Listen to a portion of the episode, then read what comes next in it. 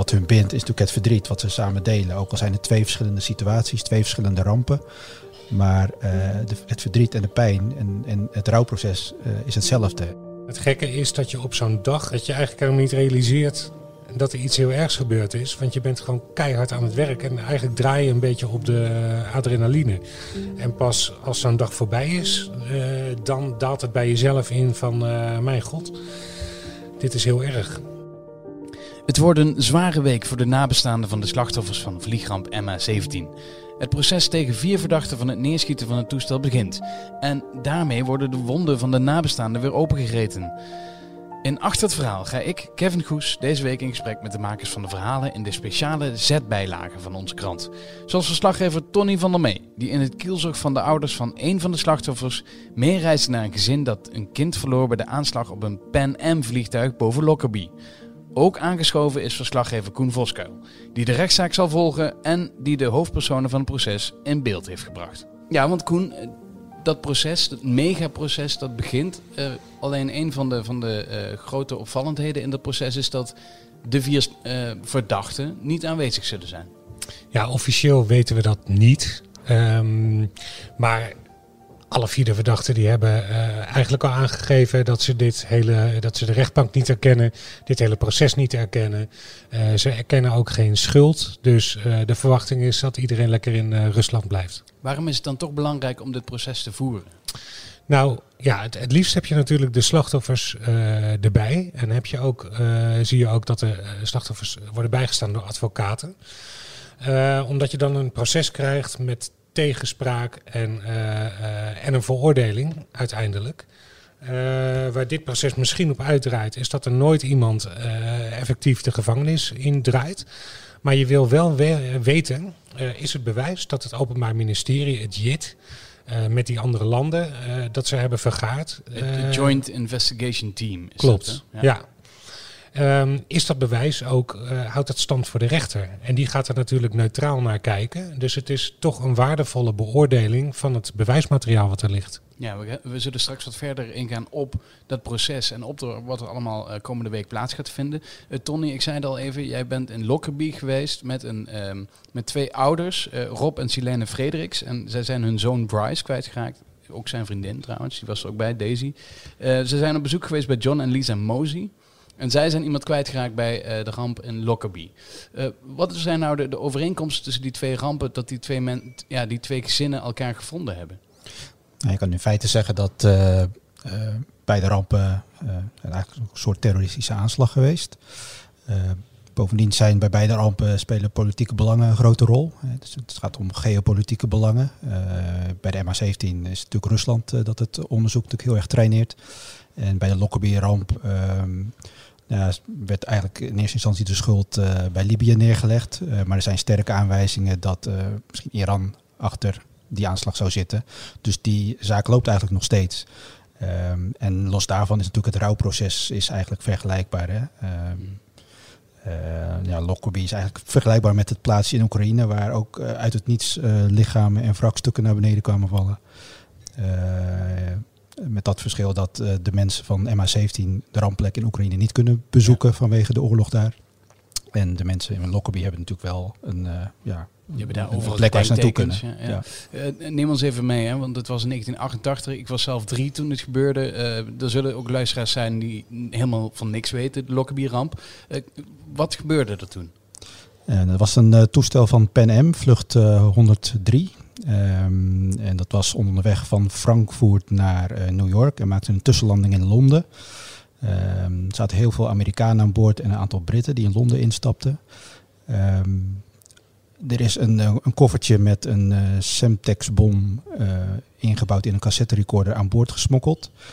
Uh, en ongeveer een half uur na het opstijgen vanuit Londen uh, is uh, die bom ontploft in de lucht op bijna 10 kilometer hoogte. Een beetje vergelijkbaar met MH17. Um, ja, dat vliegtuig is uit elkaar gereten boven Lockerbie. En daar zijn alle wrakstukken naar beneden gekomen. En op dezelfde manier als MH17, dat niet alleen wrakstukken, maar eigenlijk alles wat in dat vliegtuig zat, naar beneden dwarrelde. Ja, ja en een deel van het vliegtuig, met name de vleugels, die vol kerosine zaten, die zijn op een woonwijk neergestort.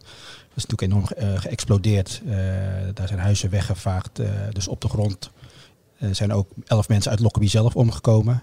En daarnaast 259 inzittenden van het vliegtuig. Ja, waaronder die Helga, waarvan de ouders John en Lisa dat contact onderhouden met Rob en Silene uit, uit Nederland. Hoe is dat contact ontstaan? Is dat vanuit die, die Engelse ouders, hebben die contact gezocht met de nabestaanden van MH17? Nou, er werd al heel snel ehm, na de ramp, het MH17, werd de vergelijking getrokken met Lockerbie. Ehm, toen heeft de Schotse BBC die heeft uh, toen contact gelegd met uh, Rob en Silene.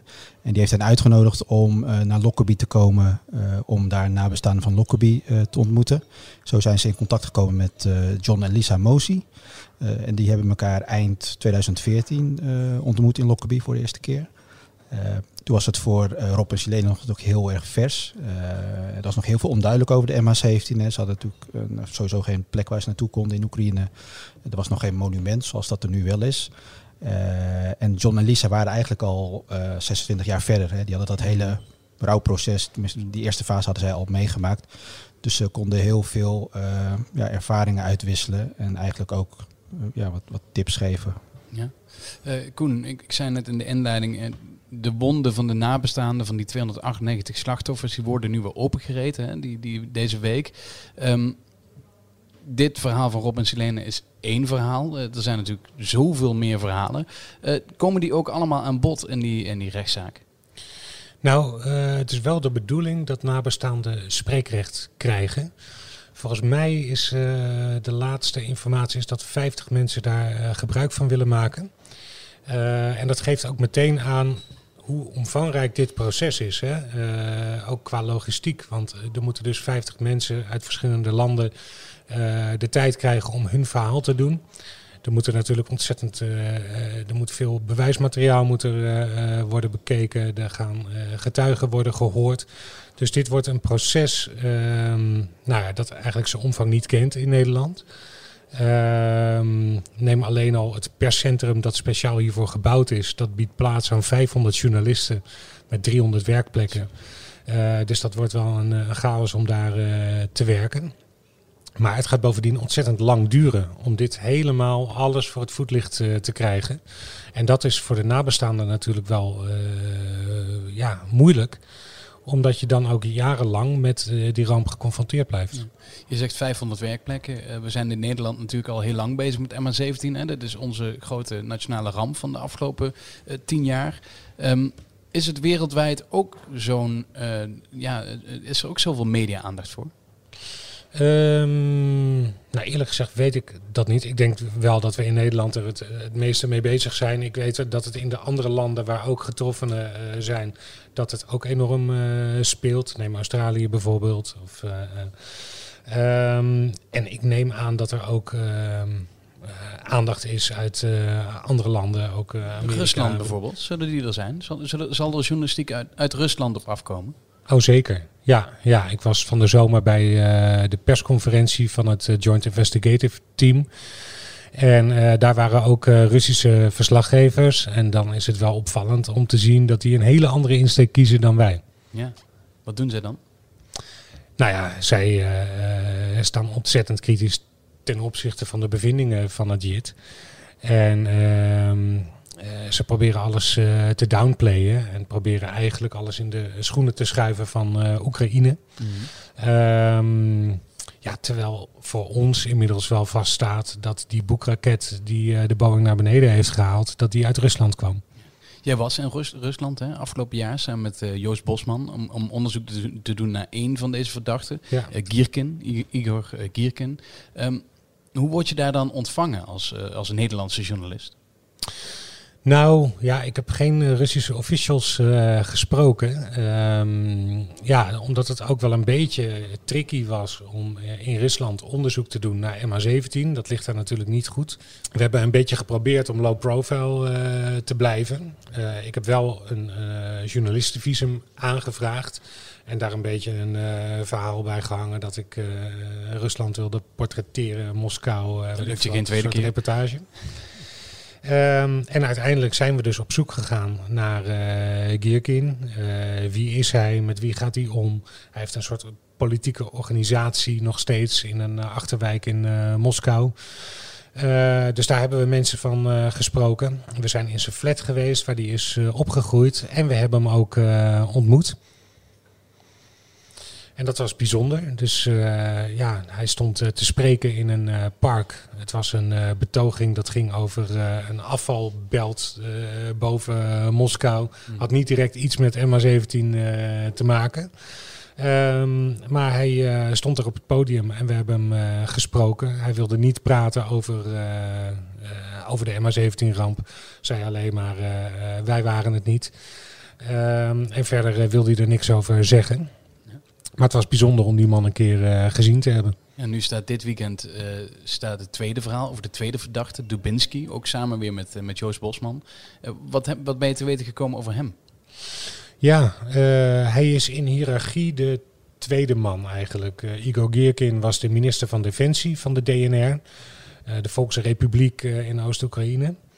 En Dubinsky was eigenlijk zijn rechterhand, de onderminister.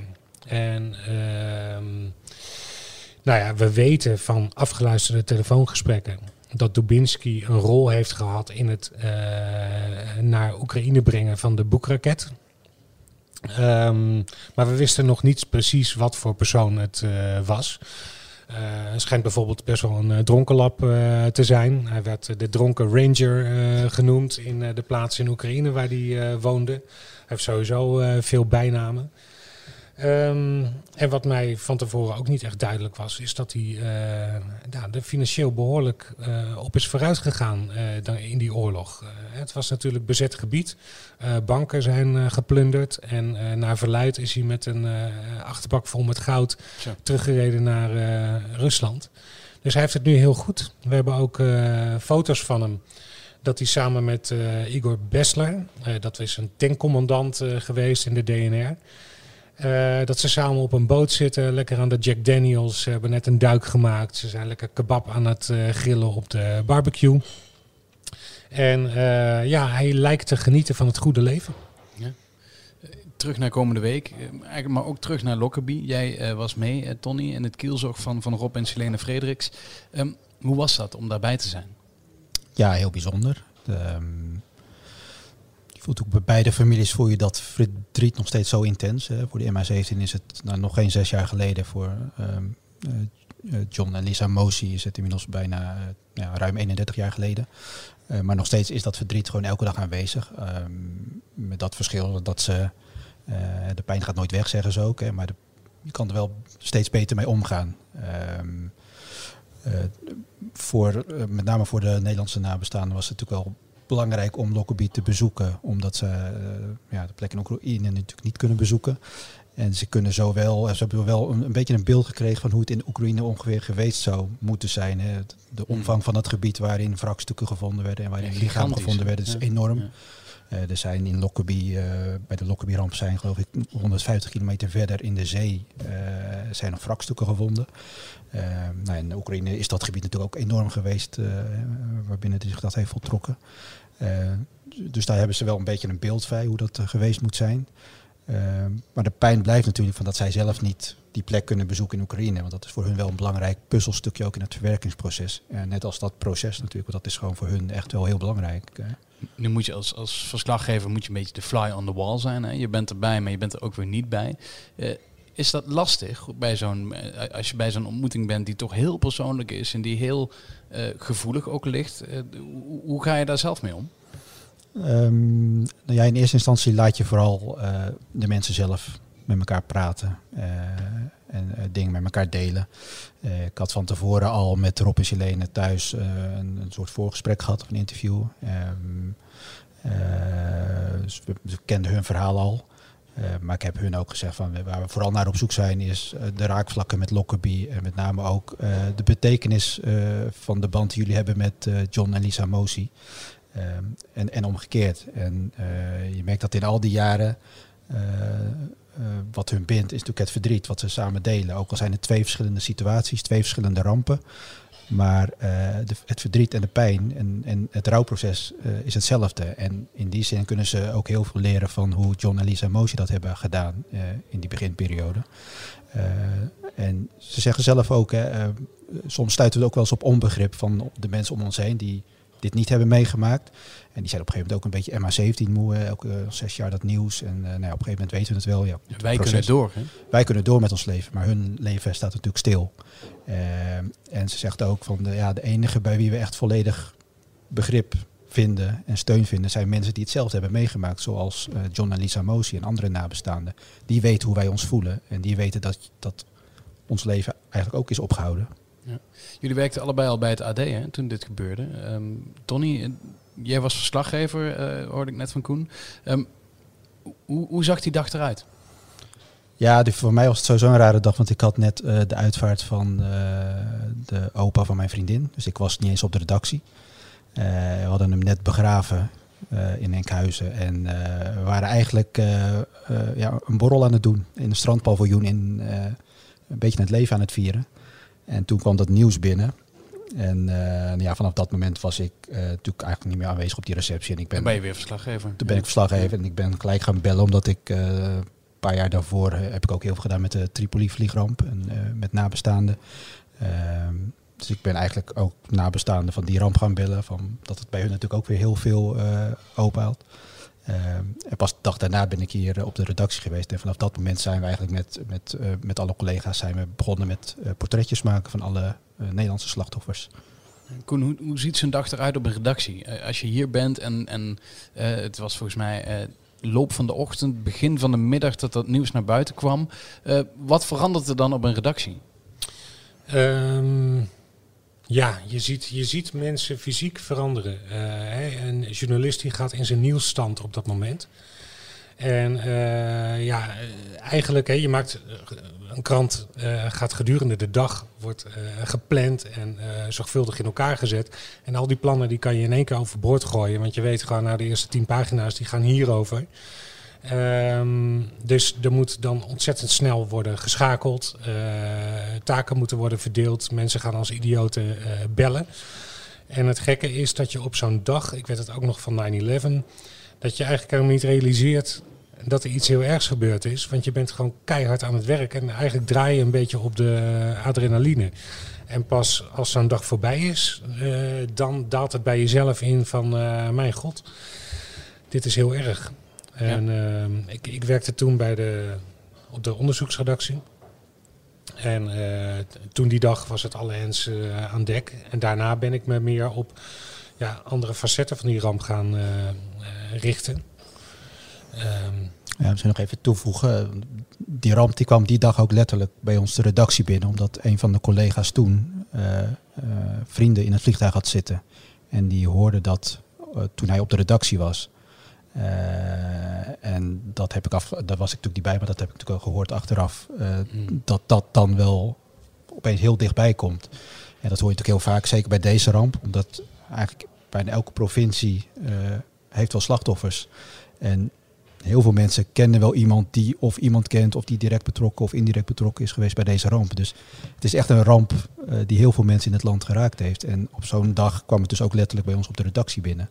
En dan uh, natuurlijk zijn we de journalisten op dat moment en gaan we vol aan de slag. En uh, wordt in de loop van de avond, maar eigenlijk pas in de dagen daarna en de weken daarna wordt de omvang van die ramp, wordt, dat, dat, daar krijg je wat, dat ga je beseffen. Ja, je ziet de passagierslijst, je ziet nou ja, ontzettend veel Nederlandse namen op die lijst, want die kwam heel snel vrij. en dan die eerste persconferentie zal ik ook nooit vergeten, s'avonds. Waarin het eerste aantal Nederlandse slachtoffers wordt genoemd. Nou ja, dan, dan, het is zo, zo bizar om dat dan te horen. Ja. ja. Is het dan nu voor jou ook frustrerend? Voor jullie? Dat, dat het al zo lang duurt en dat er waarschijnlijk, of zeer waarschijnlijk, um, ja, niks uit gaat komen. Dat, dat er niemand voor verantwoordelijk... Ja, ze worden wel verantwoordelijk gehouden, maar niet... Um, ja, snap je wat ik bedoel? Ja, dat, dat, wat frustrerend is. Ja, dit hele ja dat heb ik ook de, natuurlijk de nabestaanden gevraagd, Rob en Silene. Uh, zij, zij staan er heel nuchter in. Zij zeggen, wij gaan met heel lage verwachtingen eigenlijk naar het proces toe. Hè. Dan kunnen we ook nooit teleurgesteld raken. En uh, ze hebben echt niet de hoop dat er vier mensen komen opdagen. En ze hebben ook niet de hoop dat, of de verwachting dat vier mensen ooit achter de tralies gaan verdwijnen. Um, maar ze zeggen wel, weet je, voor ons is belangrijker om te weten wat er is gebeurd, hoe het is gebeurd en waarom het is gebeurd. En waar het JIT straks mee komt met, met alle bewijzen, dan dat er iemand bij verstek veroordeeld wordt.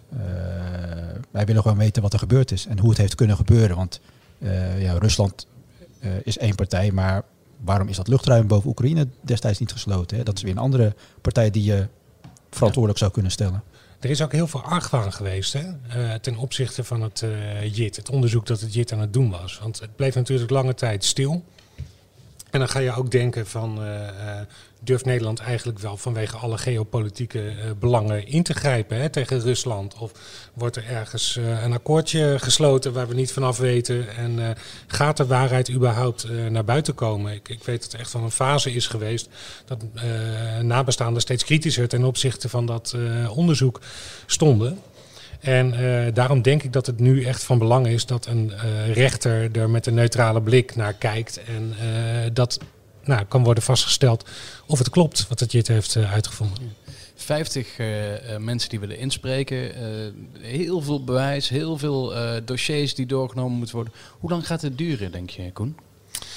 Ja, geen idee. Um, er is sowieso voor een jaar is er aan zittingsdagen gepland. Uh, het proces vindt plaats in, uh, op Schiphol.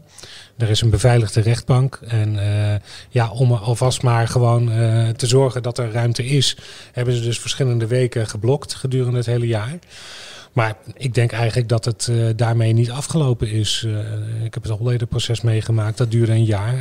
Dit proces is nog wel eventjes iets groter. Um, dus ik denk dat dit zomaar jaren kan duren. En ik durf er geen uh, getal aan vast te plakken. Wat verwacht de advocaat van nabestaanden houden ook rekening mee dat dit uh, zeker drie, vier jaar gaat duren. Uh, toen er, omdat er nu een advocaat bij een van de verdachten is, die een Nederlands advocaat die een van de verdachten bijstaat. waardoor waarschijnlijk nog meer tijd nodig zal zijn. als er nou geen advocaat was geweest namens de verdachte, dan had het allemaal wellicht een stuk sneller gekund. Um, maar omdat er wel een advocaat is, en die zal natuurlijk de boel uh, gaan rekken en ja. traineren namens zijn verdachte. Dus uh, de advocaat van de nabestaanden die houden er echt wel rekening mee dat het drie, vier jaar minstens gaat duren.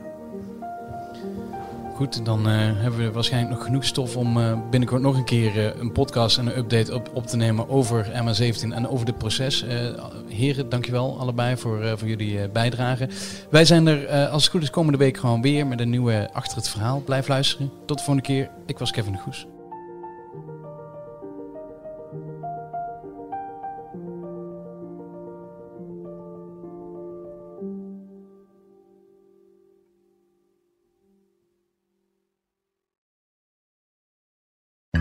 Wereldnieuws gaat ons allemaal aan. Maar als het nieuws gaat over je stadje, je buurtje of je straatje, dan voel je, dit raakt. Daarom lees je in het AD alles over het nieuws in de wereld, Nederland en jouw regio. Download nu de AD-app en mis nooit wat voor jou belangrijk is. AD, altijd dichtbij.